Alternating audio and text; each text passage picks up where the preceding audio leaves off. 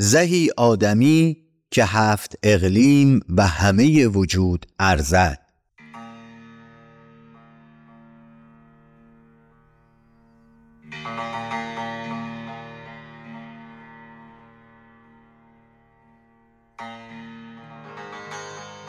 و این گفته گویای این مسئله است که توی نظام معرفتی عرفایی مثل شمس و مولانا انسان محور و مدار همه مفاهیم و مسائله. به همین دلیل هم هست که ملکداد تبریزی معلمیه که جستجو توی حال و انسان رو تدریس می‌کنه و روندگان این مسیر و این طریقت رو دعوت می‌کنه که بیش و پیش از هر چیزی عمر خودشون رو بذارن پای پیدا کردن راز وجود انسان و کشف دنیای درونی خودشون. عالم درون انسان از نگاه شمس عالم شگفتی ها و عجایب و انسان نمونه ای بارز از جهان هستی که حتی از جهان بیرونی خودش هم مهمتره. حتی گفتیم که شمس فراتر از اینها انسان رو عالم اکبر می‌دونه و تلاش طالبان شناخت انسان رو تا هر مرحله و هر درجه‌ای که بتونن بسیار سودمند می‌دونه در این حال اعتقاد داره که خیلی زود هم نباید راضی شد نباید سری راضی شد و مدام باید در بهتری کوشید. شمس قدم اولین خودشناسی رو با سوالاتی در بطن و متن مقالات مشخص می‌کنه. من محسن بلحسنی هستم و شما قسمت سوم درسنامه بررسی نظریات شمس تبریزی رو میشنوید با کنکاشی در مقالات شمس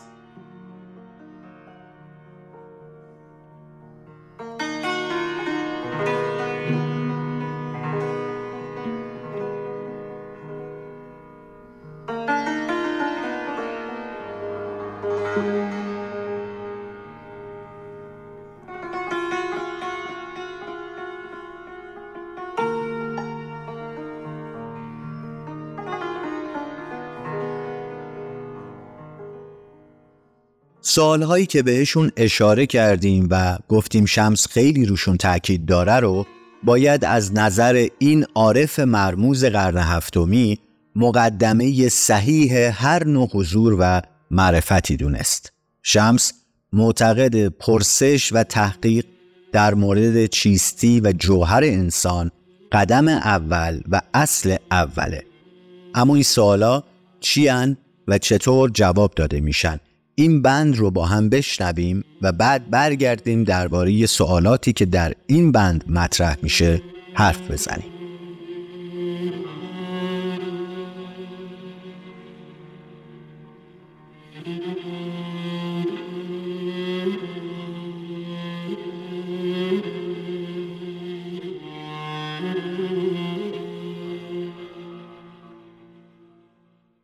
در بند آن باش تا بدانی که من کیم و چه جوهرم و به چه آمده ام و کجا می روم و اصل من از کجاست و این ساعت در چه ام و روی به چه داره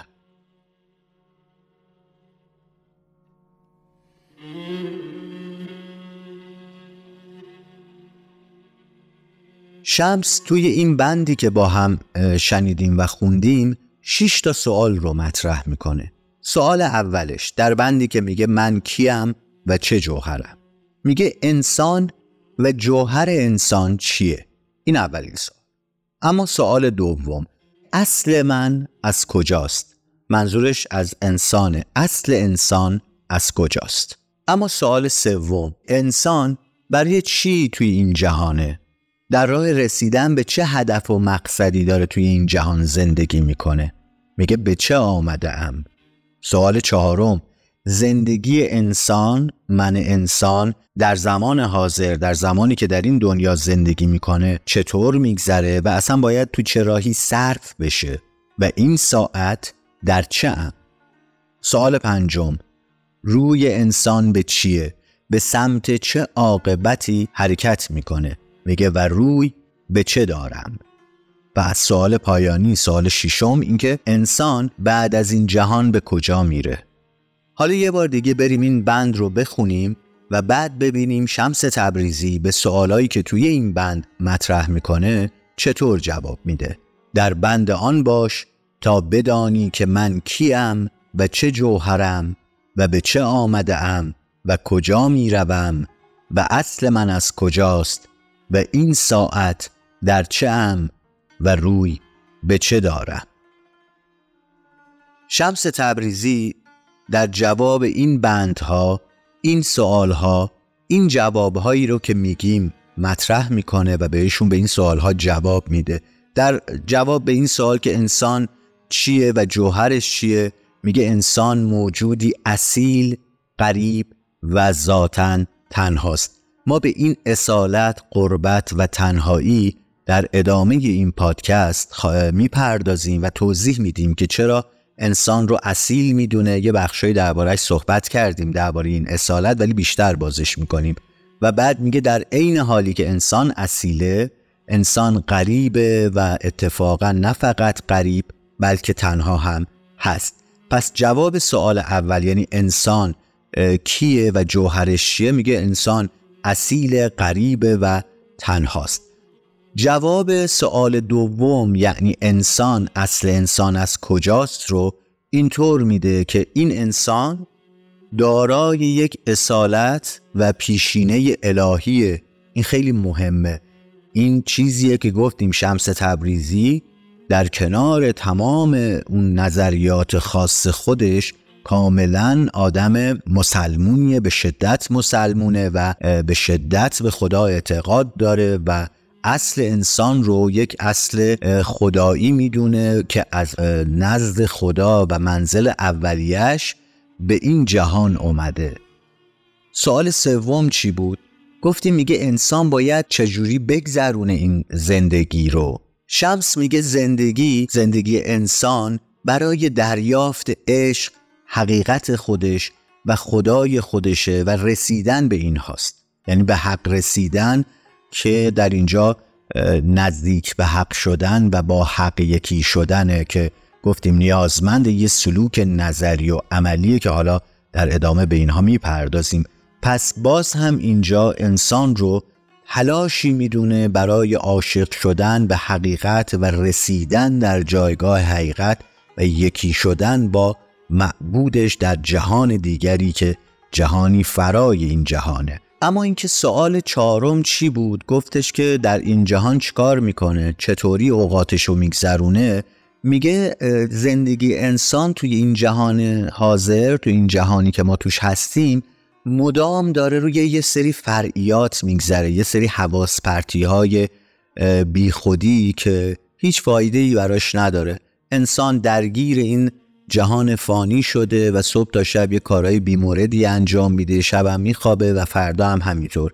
میگه این خسران آدمیزادیه که داره وقتش رو تلف می‌کنه با این امور روزمره و اصلا به یاد اون روز پایانی و اون جهان دیگر نیست. چرا؟ چون در سال پنجم که انسان روی به چی داره به چه سمت و عاقبتی حرکت می‌کنه میگه انسان به سمت مرگ میره. این طبیعی همه این رو می‌دونن اما ازش قافلن که انسان رو به مرگ میره اما در سوال ششم میگه خب بعد از مرگ چی؟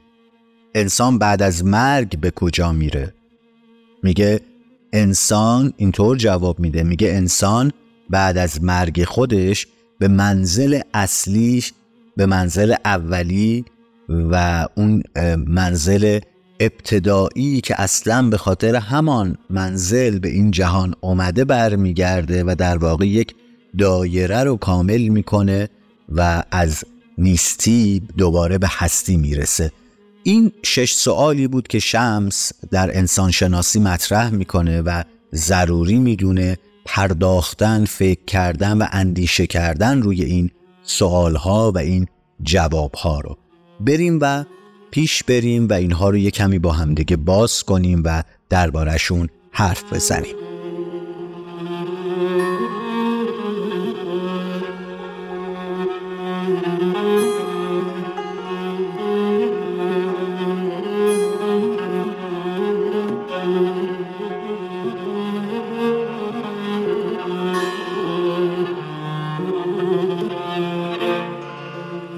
حالا که مسیر مورد نظر شمس مشخص شد و به این نتیجه رسیدیم که به قول شمس یا به زعم شمس این جهان دلیلی داره و آدم هم یه وطنی داره که به اون وطن خودش برمیگرده از دید ایشون انسان باید دلیلش رو بشناسه و این وطن رو بشناسه جایی که قرار دوباره به اون برگرده. برای این منظورم طبیعیه که باید بدون از کجا آمده و به کجا برمیگرده دیگه؟ یعنی فقط دونستن مهم نیست. این شناخته مهمه.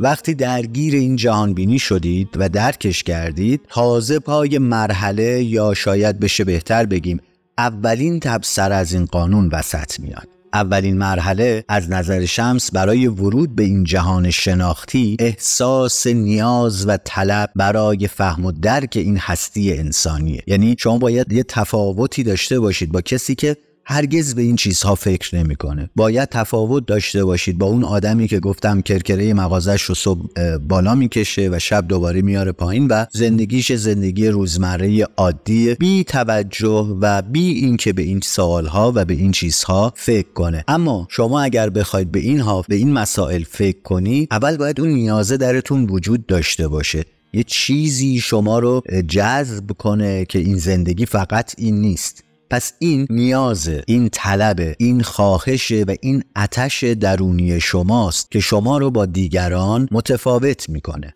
آدمی را جهت مقصودی آوردند تا خود را بداند که از کجاست و مرجع او کجاست. حواس باطن و ظاهر جهت آن دادند که اینها عده این طلب هستند. او استعمال در چیزی دیگر می کند خیشتن را امنی حاصل نمی کند تا عیش بر او خوش و خورم گردد و بر اول و آخر خود مطلع گردد.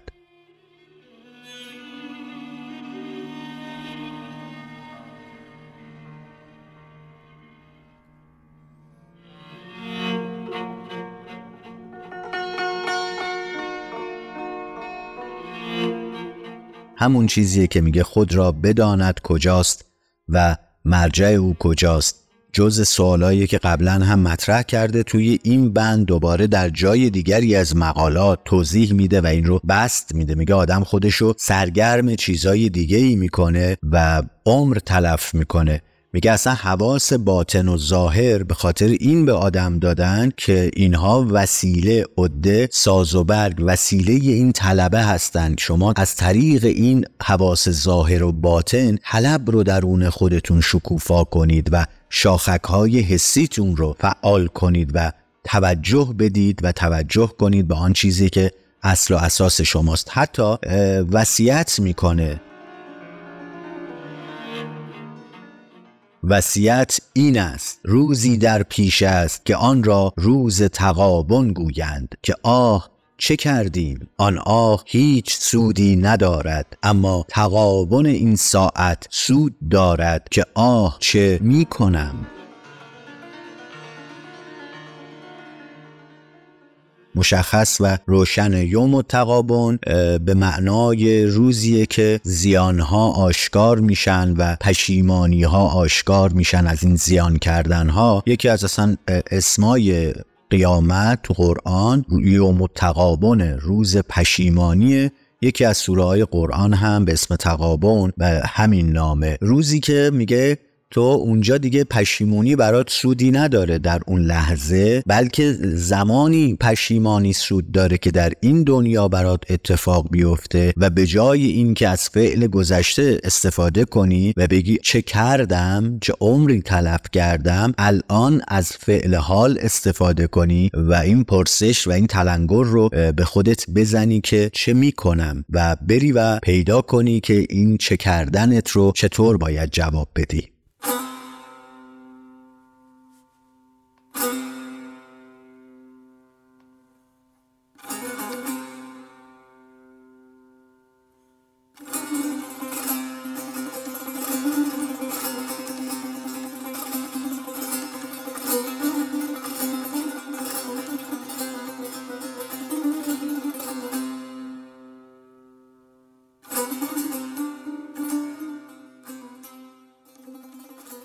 جای دیگه هم توی مقالات شمس این بند رو می‌بینیم. آخر آدمی بنگرد در خلاصه عزم خود.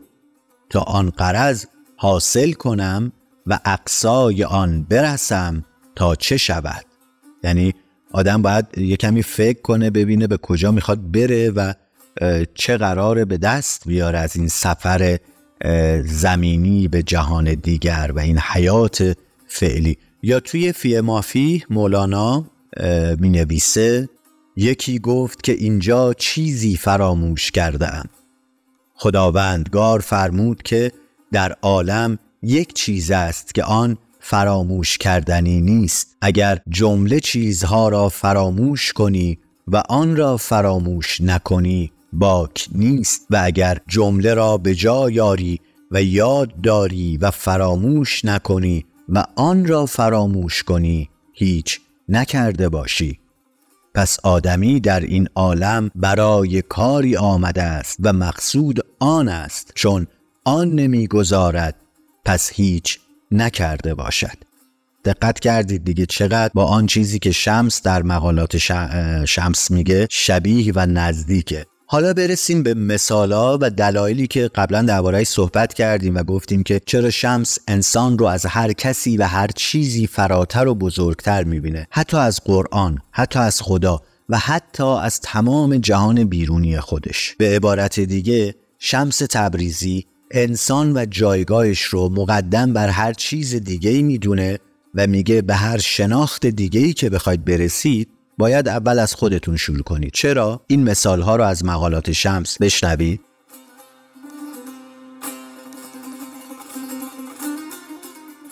من قرآن را بدان تعظیم نمی کنم که خدا گفت. بدان تعظیم می کنم که از دهان مصطفی برون آمد. بدان که از دهان او برون آمد.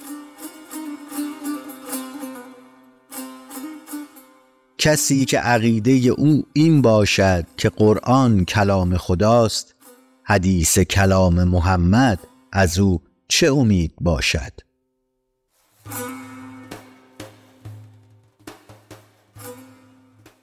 مراد از این کتاب الله مصحف نیست آن مردی است که راه بر است. کتاب الله اوست آیت اوست سوره اوست. در آن آیت آیت هاست پس دانستیم که آنچه تو را برهاند بنده خداست نه آن نوشته مجرد.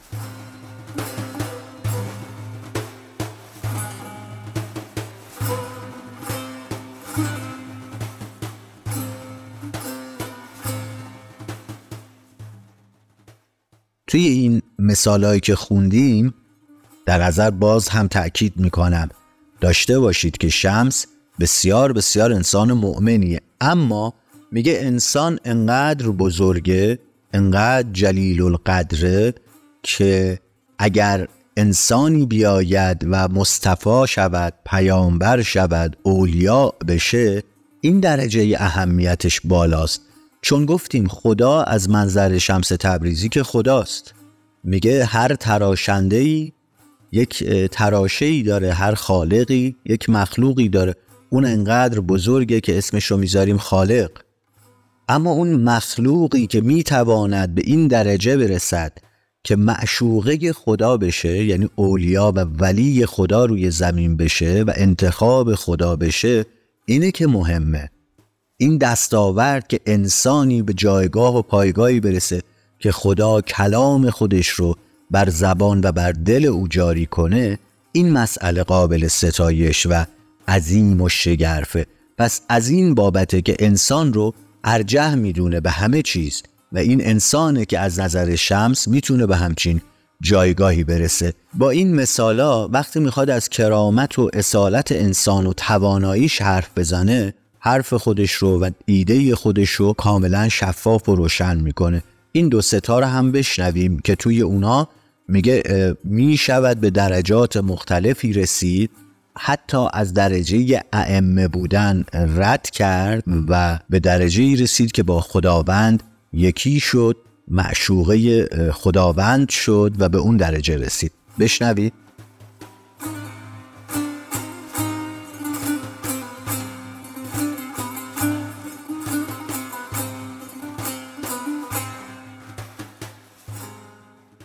بعضی کاتب وحیند و بعضی محل وحیند جهد کن تا هر دو باشی هم محل وحی باشی هم کاتب وحی خود باشی. خیلی روشن دیگه اجازه بدید توضیح ندیم این بندها رو خیلی شفافن. جای دیگه ای در مقالات می نویسه و میگه اصلاح می‌کنم میگه ائمه که باشند مرا با ائمه چه کار؟ ما خود ائمه ایم منظورش این چیز ظاهری که ما در ذهن داریم نیست که بگه ائمه به چه درد می‌خورن. نه اصلا شمس تبریزی بسیار بسیار گفتم. باز هم تکرار می‌کنم آدم معتقدیه. میگه به انسان نگاه کن. انسانه که ائمه میشه جایگاه انسانه که انسان رو به این درجه میرسونه. یا این بند رو با هم بشنویم؟ مرا رساله محمد سود ندارد. مرا رساله خود باید. اگر هزار سال بخوانم که تاریک تر شوم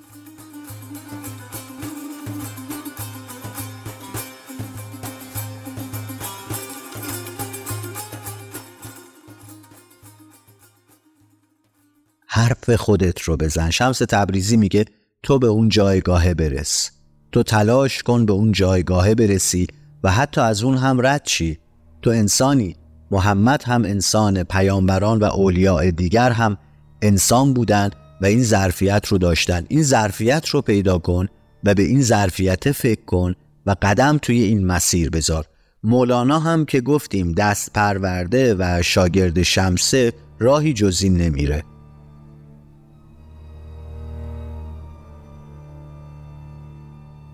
تماشا مرو نک تماشا توی.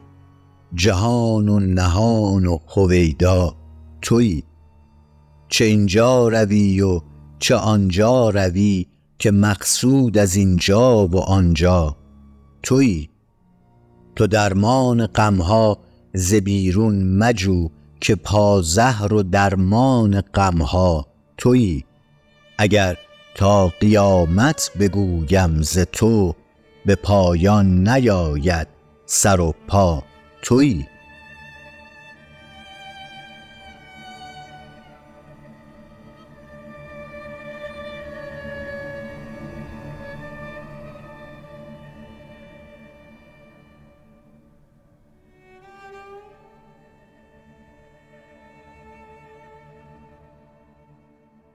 مولانا گفته های شمس و ایده های شمس و نظریات شمس رو توی این بند کامل و شفاف توضیح میده درباره انسان که اینجا ازش به عنوان تو استفاده کرده. ما توی مقالات همون ابتدا با یه بندی روبرو میشیم با یک تمثیلی حکایت تمثیلی به عنوان حکایت آینه. قبلا ما اینو خوندیم این بند رو توی اون شش قسمت مقالات شمس که چندی پیش منتشر شد. توضیح دادیم شما اگر می‌خواید این بند رو که در واقع تکمله بر این نظره بر این ایده شمس تبریزی و اندیشه شمس تبریزیه برید توی کانال دوباره اینها رو بشنوید. اون شیش قسمتی که مقالات شمس رو توضیح دادیم خوندیم و تشریح کردیم. برید اون شش قسمت رو بشنوید. اون تمثیل آینه همون قسمت اول فکر کنم باشه. بیشتر این ماجرا و این قسمت براتون قابل درک میشه و بهتر درکش می‌کنیم. دیگه اونجا اشاره کردیم اینجا دیگه تمثیل آینه رو بهش نمی‌پردازیم. سعی می‌کنیم اصالت انسان رو این بحث اصالت انسان رو جمعش کنیم. بریم به اون نکته دیگری که گفت. یعنی سه تا مسئله رو در اصالت انسان و در شناخت انسان گفت. یادتونه گفتیم میگه انسان اصیل اصالتش بر همه چیز میچربه. دوم انسان غریبه و سوم انسان تنهاست. بریم اینها رو هم با همدیگه یک مروری بکنیم یه چند دقیقه و ببینیم به کجا می‌رسیم.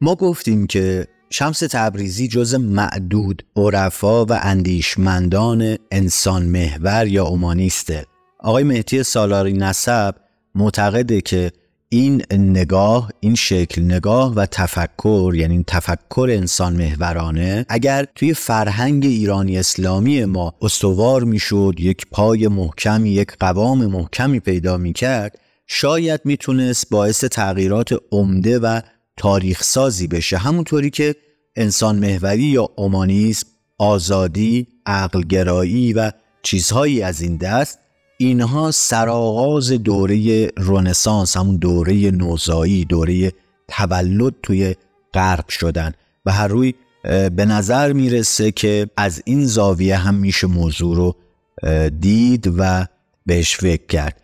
ما گفتیم که زیل این موضوع کلی انسان نگری که جان و جانمایه تعالیم شمس و اولین محور و اولین قدم اندیشش سه تا موضوع رو هم می‌تونیم زیر این عنوان کلی بیاریم. یکی این که گفتیم اصالت درون انسان در برابر جهان بیرونی. درباره این کمی صحبت کردیم حالا باز بیشتر صحبت می‌کنیم. دوم بحث قربت انسان شمس معتقده که انسان غریبه. انسان در این جهان غریبه و بحث سوم این که انسان در این جهان تنهاست. ما درباره اینها هم حرف می‌زنیم. اگر به این اعتقاد داریم که شمس تبریزی شناخت انسان رو سرآغاز شناخت هستی و خدا می‌دونه یک کامنتی هم باید اینجا بذاریم. آیا این مسیر شناخت نتیجه و نهایتی هم داره؟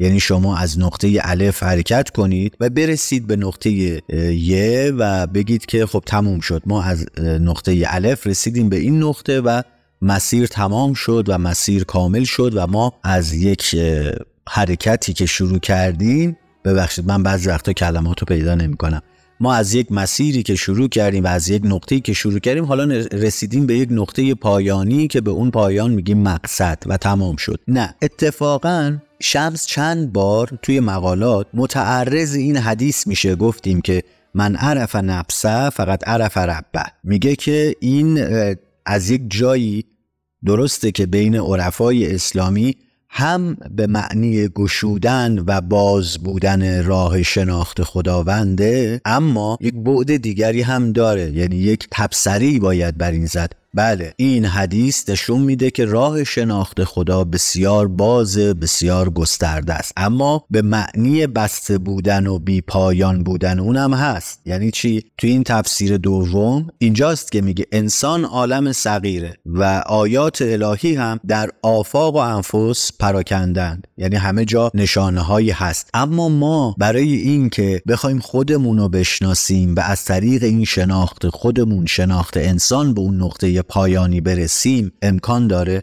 شمس جواب میده میگه نه. میگه این یک دور باطله. چرا دور باطله؟ برای اینکه انسان رو نمی شود به تمامی شناخت و پایانی بر شناخت انسان وجود نداره بنابراین راه شناخت خدا و وصول به حق هم پایانی نداره. میگه که اگر این شناخت پایانی داشت بله ما می توانستیم بعد از شناخت خودمون به شناخت خدا برسیم. یعنی پایان این شناخت می‌شد شناخت خدا. اما چون ما به پایان نمی‌رسیم و این عالم انقدر گسترده است که نهایتی نداره پس ما هیچ وقت نمی‌تونیم پایانی برش متصور بشیم و آغازی بر شناخت خداوند. تفاوت نگاه شمس این تبصری که میاره از همینجاست. اعتقاد به دست نیافتنی بودن حقیقت نهایی رو مطرح می‌کنه چون انسان قابل شناخت کامل نیست. توی هم این مسئله اتفاقا به نظر بنده مسئله بسیار مهمی هم هست. اینجاییه که زاویه پیدا می‌کنه. یکی از جاهایی که زاویه پیدا می‌کنه با عرفای دیگه یا نقد بهشون وارد می‌کنه همینجاست و در چندین و چند جای مقالات هم بهش اشاره می‌کنه. میگه که طالب رونده جهت مطلوب میره دنبال مطلوب میره اما این جستجو سرانجام و نهایتی نداره.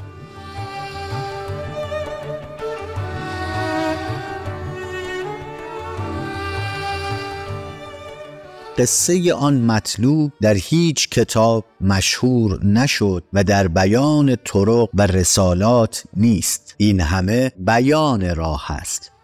میگه فقط اینها منظره های تو راه پایان راه نیست. یا جای دیگه میگه خود تقاضای این سودا بیقراری است و سفر است در ابتدا اگرچه مطلوب را جای نیست. مثال میاره میگه مثل سالکی که مرادش بهش میگه این مرحله تو باید بری سفر چون اون زمان اینطوری بوده. اون پیر اون مراد یک جایی تجویز می‌کرده که اون مریدش بره به سفر و در سفر کشف کنه و در سفر مراحلی رو بگذرونه. میگه درسته که مراد و پیر به اون طالب به اون مرید میگه برو سفر. اما این دلیل بر این نیست که این سفر پایانی داشته باشه چون اون مطلوب اون حقیقت اون حق جای خاصی نیست که بری و بگی که خب اوکی من بهش رسیدم و اون اینجاست. جای دیگه همینو توضیح میده. این رمزی از حال مطلوب که در عالم او را نشان نیست. هر نشان که هست نشان طالب است نه نشان مطلوب. همه سخن طالب است. یا جای دیگه میگه در همه عالم همه سخن از آن طالبان است از مطلوب چه نشان است؟ خیلی واضحه و به نظرم خیلی در عین اینکه واضحه مستاقی عینی و اقلانیه میگه شما دنبال حقیقتی هستید که این پویش و این رفتنه برای شما باید مهم باشه نه مقصود. به خاطر اینکه اصلا مقصود ما اون حقیقت ما اون هدف ما جای مشخصی نداره مکان مشخصی نداره بلکه همین رفتنه همین جستجو کردنه که مهمه. که خود شمس هم گفتیم مستاق بارز همین موضوع و همین جستجوگر بودنه. این مثال رو هم بشنوید از مقالات شمس. این همه خود نشان و راه طالب است. از مطلوب هیچ نشان نیست.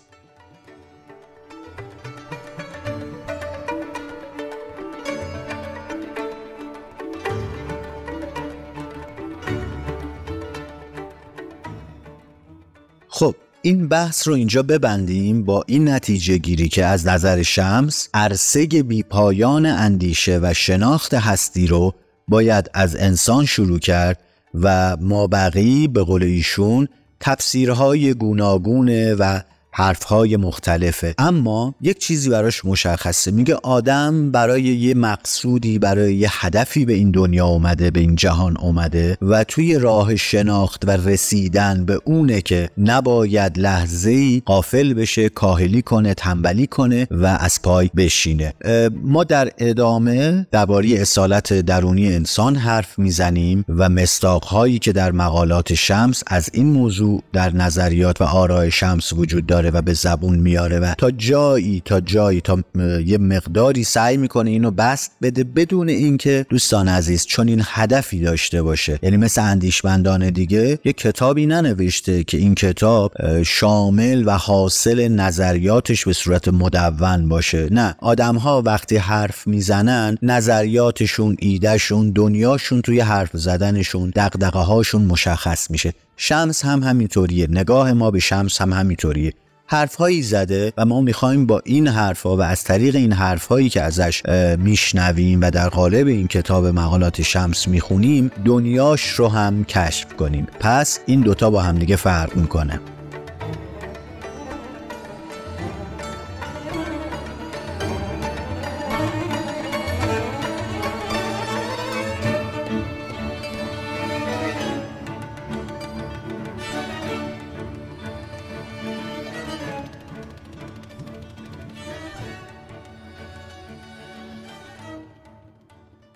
در اندیشه شمس تبریزی اصالت انسان دو بعد داره. یکی بعد وجود شناختیشه وجود انسان و یکی هم بعد معرفت شناختیشه یعنی چی؟ یعنی اولا درون انسان یک نشانی از هر آن چیزی که در جهان بیرونی هست وجود داره. نکته بعد اینه که وجود آدم از کل عالم وسیع تره یعنی انسان و درون انسان از عالم بزرگتر وسیعتر و گفتیم که شگرفتر از منظر شمس تبریزی. و همین مسئله است که نشون دهنده اصالت انسان از نظر وجودی انسانه. نکته دوم این که راه شناخت حقیقت درون بینیه. یعنی انسان برای اینکه برسه به اون حقیقت محض باید درون خودش رو ببیند و بشناسه و هر کسی هم دنیا رو جهان رو از دریچه فهم خودش می‌شناسه. این نشون دهنده اون بعد معرفت شناسی که در وجود انسان و در اصالت وجودی انسان وجود داره است. به این ترتیب با همه این آموزه هایی که ما فرا گرفتیم و بهشون توجه کردیم این که میگن شمس آفاقی بوده اصلا صحت نداره. به لحاظ عملی هم حرف درستی نیست. اتفاقا شمس کاملا انفسیه یعنی به روح و نفس آدم می‌پردازه و نه به جهان بیرونی یا جهان آفاقی. و اینکه بهش میگن آفاقی احتمال خیلی قوی صرفا به دلیل اون زیست و سفرهای مدامی بوده که داشته و اینکه یه جا بند نمی‌شده بهش می‌گفتن آفاقی. ولی در اندیشه اگر بگیم دو نوع اندیشه داریم. اندیشه اندیشه آفاقی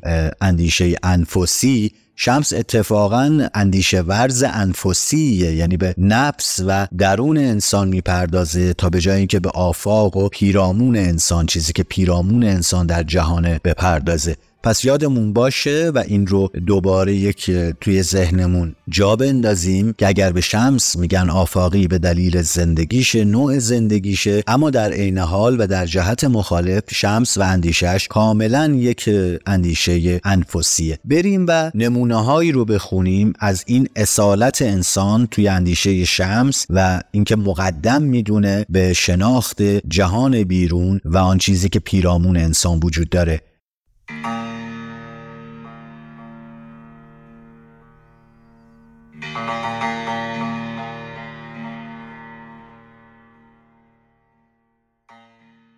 شمس معتقده بچه اینکه هر چیزی که در درون انسان وجود داره صفاتی از صفات خداونده. یعنی اگر درون انسان صفات قهر وجود داره این از صفات قهر خداوند میاد. اگر صفات لطف وجود داره از صفتهای لطف خداوند میاد. حتی یه جایی توی این بندی که می‌خونم اعتقاد داره که این ویرانگری قوم تتار یا تتاران هم جلوه ای از صفت قهر انسان و در نهایت صفت قهر خداوند. یا حتی کافران رو هم کافران رو هم جزئی از وجود پیامبر می‌دونه. همه عالم در یک کس است. چون خود را دانست همه را دانست. تتار در توست. تتار صفت قهر است. در توست. اهد قومی فانهم لا یعلمون یعنی اهد اجزایی آخر آن اجزا کافران بودند اما جزو او بودند. اگر جزو او نبودندی جداگانه بودندی. او کل چون بودی. از این بندی که در ادامه براتون می‌خونم هم دقیقا همین مضمون و همین منظور رو میشه استنباط کرد. گفتیم شمس خیلی آدمیه که دنبال وحدت دنبال صلح دنبال اینکه شیعه سنی شافعی حنفی و همه اینها رو با هم متحد کنه و اصلا نمیپذیره. میگه همه آن چیزی که امروز به عنوان قهر به عنوان جنگ به عنوان جدال و تشنج در جامعه انسانی هست به خاطر این چند دستگیه و اصلا این چند دستگی اگر نباشه این جنگ ها هم نخواهند بود. به این مثال دقت کنید. در عین این اختلاف احوال نظر می باید کرد تا عجایب سون ببینی. در یک لحظه چنان می دارد و در یک لحظه چنین. آدمی زیادت از همه موجودات و محدثات است. از آنکه نظر حاوی عرش و کرسی و سماوات و عرض و ما بینهماست و متداخل هر صفتی و هر یکی را در این کوشک منظری دگر گشاده است و رواقی دگر گشاده که این را از حال آن خبر نیست و آن را از حال این دقت کنید که شمس میگه اگرچه اختلاف نظرهای بسیاری وجود داره و این هم طبیعیه به این دلیل که ما شب و روز رو داریم مناظر مختلف هستی رو داریم که اینها در ظاهر با همدیگه مخالف همدیگه هستن شب و روز. اما همه اینا باید کامل کننده یک موضوع و یک مسئله باشن. همه اینها باید در یک جهت باشن. اختلاف نظر وجود داره. همونطوری که اختلاف شب و روز هست اختلاف بسیاری چیزها در مناظر هستی هست اما این نباید دوچار و تبدیل به یک انشقاق بشه. شمس به انسان خطاب می‌کنه که اگر عمیقی هست تویی. قبلا گفتیم مولانا هم معتقده که در مقایسه با جهان بیرونی اون عالم بیرونی انسان اصالت بیشتری داره و اتفاقا انسان اصالت وجودی داره. مثلا توی مصنبی میگه جوهر است انسان و چرخ او را عرض. قبلا به این مثال ما پرداختیم درباره صحبت کردیم. اینجا هم در واقع نمونه ای رو می‌خواستم از مقالات شمس بیارم که کنار این همدیگر رو کامل کنن و یک نظریه و یک بیانیه مشترک رو در واقع انگار دارن صادر می‌کنن. در ادامه این مسیر میگه خب حالا که جا انداختم برات که تو اصلی ای انسان و باید کوشش کنی و باید هرچه بهتر به سمت بهتری و به سمت شناخت بهتر بری و خودتو بیشتر و بهتر بشناسی در عین حال هم حواست باشه که راضی نشو. زود اون ظرفیتت پر نشه. اصلا نقدی که در رابطه و در دیدار این دوتا وجود داره درباره بایزید یا نقدهایی که به حلاج می‌کنه درباره ظرفیت انسانیه. میگه سعی کن مدام این ظرفیت رو ببری بالا و مدام خودتو بهتر و بهتر کنی. حتی اگر فکر می‌کنیم باید فقیه بشی باید تئوریسین مذهبی بشی یک اندیشمند مذهبی بشی و در نهایت بشی حکیم بشی فقیه بشی وکیل یا هر چیزی به هیچ چی راضی نشو. مدام بالاترش رو تصور کن و بالاترش رو بخواه و برو به سمت اون ایدئال های بالا و بالاتر. این توی اخلاق و سلوک شمس هم شکل عملی هم به خودش می‌گیره دیگه. حالا بعدا ما میگیم بعدا و درباره صحبت می‌کنیم که اینها به چه سلوک عملی و نظری می‌رسن. این بند رو درباره اون چیزی که با هم صحبت کردیم بخونیم از مقالات شمس و بشنویم. به فقیهی راضی مشو گو زیادت خواهم. از صوفی زیادت از عارفی زیادت. هرچه پیشت آید از آن زیادت. از آسمان زیادت. می‌گویند هرچه در همه عالم هست در آدمی هست. این هفت فلک در آدمی کدام است؟ این ستاره ها آفتاب ماهتاب. مولانا هم همین رو میگه. همچو مستسقی کذابش سیر نیست بر هر آنچه یافتی بالله مایست بی نهایت حضرت است این بارگاه. صدر را بگذار صدر توست راه. هر دو هم آقای شمس هم به طبع اون مولانا دارن میگن راضی نشو باز برو پیشتر برو. هیچ نقطه پایانی و هیچ نقطه ایدئالی رو برای خود در نظر نگیر و مدام سعی کن از اون مرحله که هستی به مراحل بالاتر بری. چه قرار فقیه بشی چه صوفی بشی چه عارف بشی چه استاد دانشگاه بشی و هر چیزی سعی کن فراتر بری. مثالی که میاره خیلی مثال جالبی مقالات. میگه که اگر فرض کنیم که آدمی نشانگر و نمادی از اون هفت اقلیم وجوده خب بیا به من بگو این ستاره ها کدومن تو وجود آدم؟ ماهتاب کدومه آفتاب کدومه مقصودش اینه که هر چی پیشتر بری باز هم راه هست و باز هم عقب هستی. پس خودت رو به چیزهای کم راضی نکن و مدام سعی کن خودتو ارتقا بدی. از طرف دیگه شمس معتقده که این بعد معرفت شناختی ما خیلی حالت تفسیری داره و این تفسیرهای مختلف از حقیقته که خیلی جاها به چشم ما میاد نه اون حقیقت محض. در عین حال این اعتقاد رو داره که حتی تغییرات و این تفسیرهایی که به چشم آدم میاد در حقیقت از بیرون ناشی میشه و به درون انسان رخ می‌کنه و در درون انسان جلوه می‌کنه.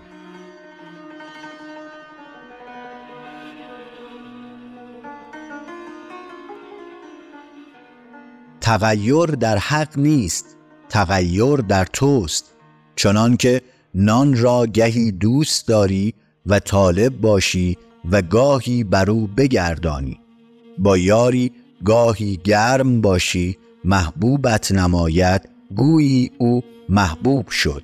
این ساعت باز تو دگرگون شوی گویی مبغوز شد.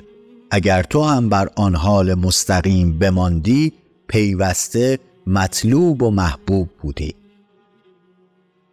میگه اصلا همین تغییره که آدم رو نجات میده همین حرکت کردن و پویا بودنه که انسان رو نجات میده. اما میگه هر چی هست از خودت بدون در این بند این رو هم درش پنهانه هست. میگه هر کم و کاستی دیدی هر مشکلی دیدی هی نندازش گردن این اون. هر چیز به قول امروزی ها گردنگیرت خراب نباشه گردن خودت بگیر. این مشکل رو از خودت بدون.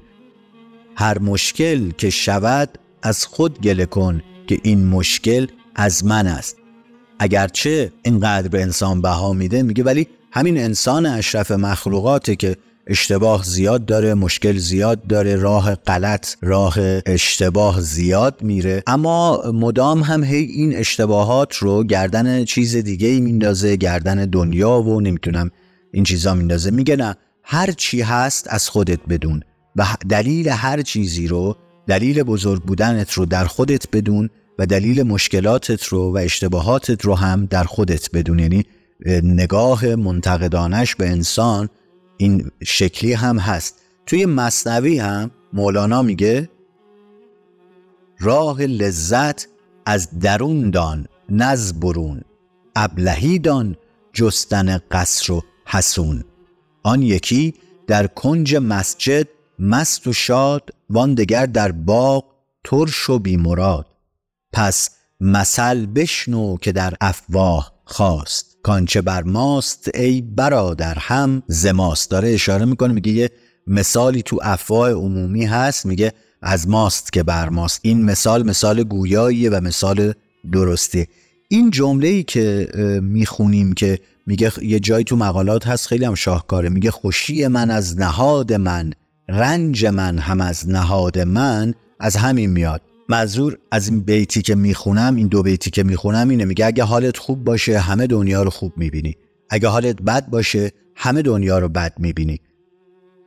گر تو باشی تنگ دل از ملهمه تنگ بینی جو دنیا را همه. ور تو خوش باشی به کام دوستان این جهان بنمایدت چون بوستان. یا یه جای دیگه تو کلیات میگه که تو غزلاشه. میگه تو درمان غمها ز بیرون مجو که پازهر و درمان غمها توی. قبلا هم توی ابتدای این قسمت این مثال رو این تیکر و این بیت رو خوندیم. خیلی خیلی خیلی توی مقالات شمس به این مضمون و به این اندیشه اشاره داره. مثلا یه جا میگه گلها و لاله ها در اندرون است. یا یه جای میگه این خیلی مود شد دیگه تو این چند سال اخیر دمدمای عید که میشه ایام مبارک باد از شما. مبارک شما اید ایام می آید تا به تو مبارک شود. اگر به دلمون میشینه که این رو برای همدیگه پیامک می‌کنیم میفرستیم به این دلیل که شمس توی این تیکه توی این بند که میگه ایام می آید تا به شما مبارک شود منظورش اینه که کل این جهان وسیله برای حال خوب تو. اصلا کل این جهان به قول قدیمی ها مسخر به نام توه. یعنی برای تو بنا نهاده شده. پس تو مهمی و اگر خوبی و بدی هم هست درون توه. این بخش رو ببندیم. یه کمی فکر می‌کنم طولانی شد.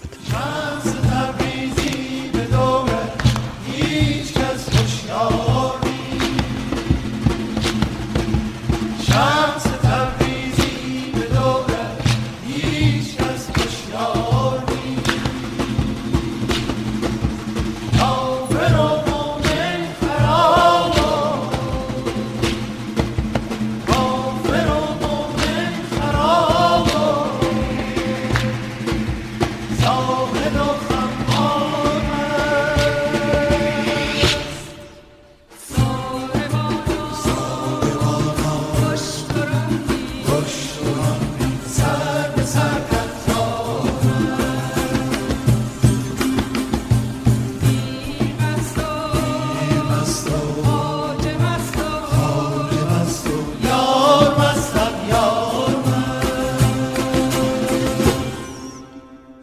توی کلاس های حضوری که درباره مقالات شمس صحبت می‌کنیم و تحلیل می‌کنیم مقالات و اندیشه های شمس تبریزی رو من همیشه یک بخشی از مقالات رو که یک حکایت بسیار بسیار درجه یکیه و در قسمت هایی که قبلا اون شش قسمتی که درباره مقالات گفتیم صحبت کردیم پیرامون این مسئله که خب مقالات به لحاظ ادبی هم شاهکار واقعا. یک شاهکار بی بدیله بسیار بسیار مینیمال بسیار بسیار قصه گوییش مدرن مدرن به نگاه و طمع امروزی مدرنه ها نه قرن هفتم. نه برای امروز هم خیلی خیلی نوعه. مقصودم اینه که این حکایت که می‌خوام اینجا هم براتون بخونمش نگاهی هم به زیبایی متن داشته باشیم و این قصه و همین که تمام مقصود و منظوری که درباره شمس گفتیم و شمس در نظریاتش وجود داره و میگه همه چیز درون خود انسانه و هیچ شناختی فراتر از شناخت انسان نخواهد بود توی همین موضوع و توی این حکایتی که براتون می‌خونم خلاصه شده. این حکایت رو از زبان شمس بشنویم و بعد بریم به ادامه داستان بپردازیم و اون وحدتی که گفتم شمس خیلی مد نظرشه به اون بپردازیم و درباره اون صحبت کنیم. این حکایتی که می‌خونم یک خلاصه است. یعنی چی؟ یعنی شمس خیلی کوتاه ضربتی و مینیمال گفته بدون هیچ حشو و زوائدی و در مصنوی به طور کامل و مشروع اومده و خیلی اینو توضیح و تفسیر داده.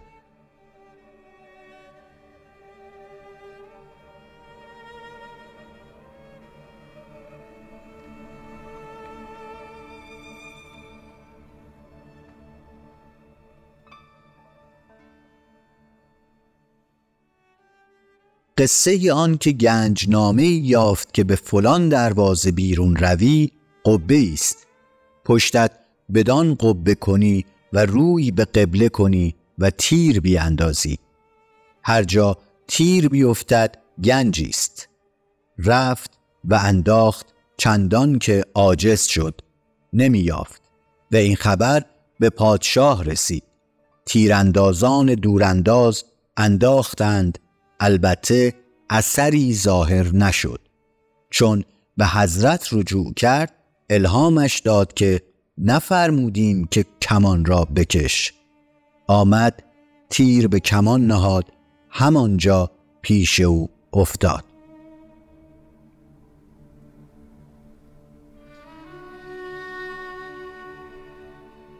مولانا گفتیم این داستان رو توی مصنوی توضیح بسیار بسیار زیادی میده و در نهایت هم اینجوری جمع می‌کنه. کو بگفتد در کمان تیری بنه کی بگفتندت که اندر کش تو زه؟ آنچه حق است اقرب از حبل الورید تو فکنده تیر فکرت را بعید. ای کمان و تیرها برساخته سی نزدیک و تو دور انداخته. هر که دور اندازتر او دورتر و از چنین گنج است او محجورتر فلسفی خود را از اندیشه بکشت گو بدو کو راست سوی گنج پشت. گو بدو چندان که افزون می از مراد دل جداتر می شود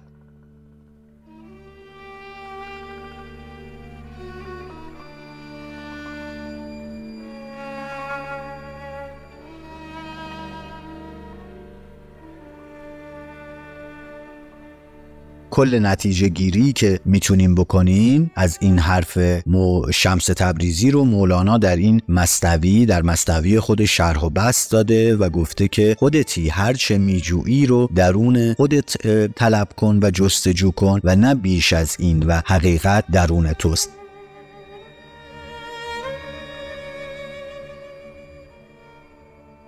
درباره اون وحدت صحبت کردیم. مثلا یک بحث بسیار بسیار پیش از شمس از همون ابتدای همون قرن اول این داستان وحدت داشتن وحدت در عین کسرت. زیاد شنیدیم شاید تو مدرسه هم شنیدیم که نظم در عین بینظمی همه چیز از همینا در جهان پیروی می‌کنه. شمس هم همین اعتقاد رو داره و خیلی وقتها در مقالات میاد جاهای مختلفی میگه که بعد از انسان زیر مجموعش وحدته. چرا انسان ها با هم انقدر بدن؟ چرا گروه های مختلف فکری انقدر دشمن هم دیگر؟ علمای اسلام به زم اون زمان خودش اندیشمندان اینا چرا انقدر با هم بدن؟ شیعه سنی مسلمون غیر مسلمون و و و و. میگه چرا اینا با هم بدن؟ جهان جهان وحدته مثال بزنیم به نقدی که در مقالات میاره درباره درگیری های خونین آن زمان شافعی و حنفی. خب می‌دونید که شمس و مولانا هم شافعی و حنفی بودن دیگه اصلا هم مسلک نبودن. اما هر جفتشون به این مسالمت و به این وحدت اعتقاد داشتن.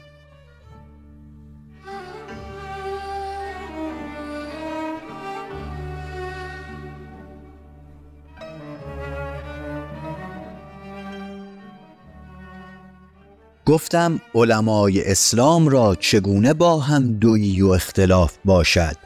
آن دو دیدن و آن تعصب کار توست. ابو حنیفه اگر شافعی را دیدی سرکش کنار گرفتی و بر چشمش بوسه دادی. بندگان خدا با خدا چگونه خلاف کنند؟ و چگونه خلاف ممکن باشد؟ تو خلاف می‌بینی. قربان شو تا از دویی برهی. گفت کی باشد که از این قصه قربان برهم؟ گفت قربان شو تا از قصه قربان برهی. این بند خیلی مشهوریه در مقالات یا جایی که میگه انبیا همه معرف همدیگرند. همین اندیشه رو داره میگه. میگه اینها آمدند نه در خلاف همدیگه بلکه در مسیر همدیگه برای اینکه به اون وحدته برسند و هر کدومشون به سهم خودشون به مسئولیت و وظیفه و البته مأموریتی که داشتن اومدن مسیر شناخت انسان رو کامل و کامل تر کنن. هیچ انادی با هم نداشتن بلکه اتفاقا معرف همدیگه هستند که به قول شمس می‌رسه به نفر پایانی و نفر آخر که پیامبر اسلام باشه و میگه پیامبر اسلام پایان این جستجو و شناخته یعنی حق شناخت رو بر انسان کامل می‌کنه و از اونجا به بعد دیگه انسان خودش باید مسیر رو پیش بره. پس به این نتیجه می‌رسیم که برخلاف جهان امروزی جهان عصر جدید ما جهان سنتی کاملا تو هستی شناسی خودش معتقد به وحدت انگاریه. یعنی همه اجزا رو در قامت و در خدمت یک وحدت کامل می‌بینه. این بحث توحید و وحدت از همون قرون اولیه گفتیم شروع میشه و توی کلام اسلامی رشد می‌کنه و در قرن هفتم به اوج خودش می‌رسه. توی حوزه عرفان هدف و میل همه هستی ها به سمت وحدتیه که از اون اومدن یعنی به سمت اصل و مبدع خودشون حرکت می‌کنن. مقالات شمس هم از این قاعده مستثنا نیست. دعوت انبیا همه این است که ای بیگانه به صورت تو جزو منی از من چرا بی خبری بیا ای جزو از کل بی خبر مباش با خبر شو و با من آشنا شو. بندی که براتون خوندم توش کاملا مشخصه که درباره اختلاف شافعی ها و حنفی ها میگه و معتقده که اینها باید کنار هم بشینن و با هم گفتگو کنن. توی مصنوی هم این مسئله به شدت تکرار شده و اصلا ازش به عنوان دکان وحدت یاد میشه. مثلا یک بندی رو یک تکهی در مصنوی وجود داره که ما اینو در مقالات هم می‌بینیم اما با یک تفاوت عمده به نظر می‌رسه که این بحث رو این بار شمس تبریزیه که در مولانا و در صحبتهای مولانا و در خطابه های مولانا شنیده. حالا مستاق این حرفمون رو میاریم که چرا میگیم این حرف رو شمس قبلا از مولانا شنیده. برخلاف تمام آن چیزهایی که تا الان گفتیم که مولانا از شمس میشنود و در تربیت ها و آموزه های شمس و اونها رو در مصنوی یا در غزلیاتش میگه یک حکایتی داره که توی این حکایت میگه که دونه های انگور قابل شمارش هستند به عدد. ولی وقتی آب این انگور گرفته میشه و در ظرفی ریخته میشه دیگه دونه نیست. فقط کیفیت و دیگه عدد نیست. توی مصنوی اینطور میاد. صورت انگورها اخوان بود چون فشردی شیوه واحد شود. آفرین بر عشق کل اوستاد. صد هزاران ذره را داد اتحاد. حالا چرا میگیم اینو قبلا شمس از مولانا شنیده؟ یه جایی توی مقالات به این نکته اشاره می‌کنه و توی پرانتز از آشنایی قدیمش با مولانا حرف می‌زنه. یعنی این آشنایی در قونیه یا بهتره بگیم دیدار در قونیه یک دیدار به یک باره نبوده. از قبل حتی از 15 16 سال پیش مولانا رو میشناخته و حتی گاهی پای منبرهاش و سخنرانیها و خطابهاش می‌رفته. این بخش رو بشنویم و بعد این بحث وحدت رو هم ببندیم بریم و در قسمت آینده درباره قربت انسان صحبت کنیم از منظر شمس تبریزی. سور مختلف است و اگر نه معانی یک است. از مولانا به یاد دارم از شانزده سال که می گفت که خلایق همچو انگورند. عدد از روی صورت است. چون بیافشاری در کاسه آنجا هیچ عدد نیست. این هر که را معامله شود کار او تمام است.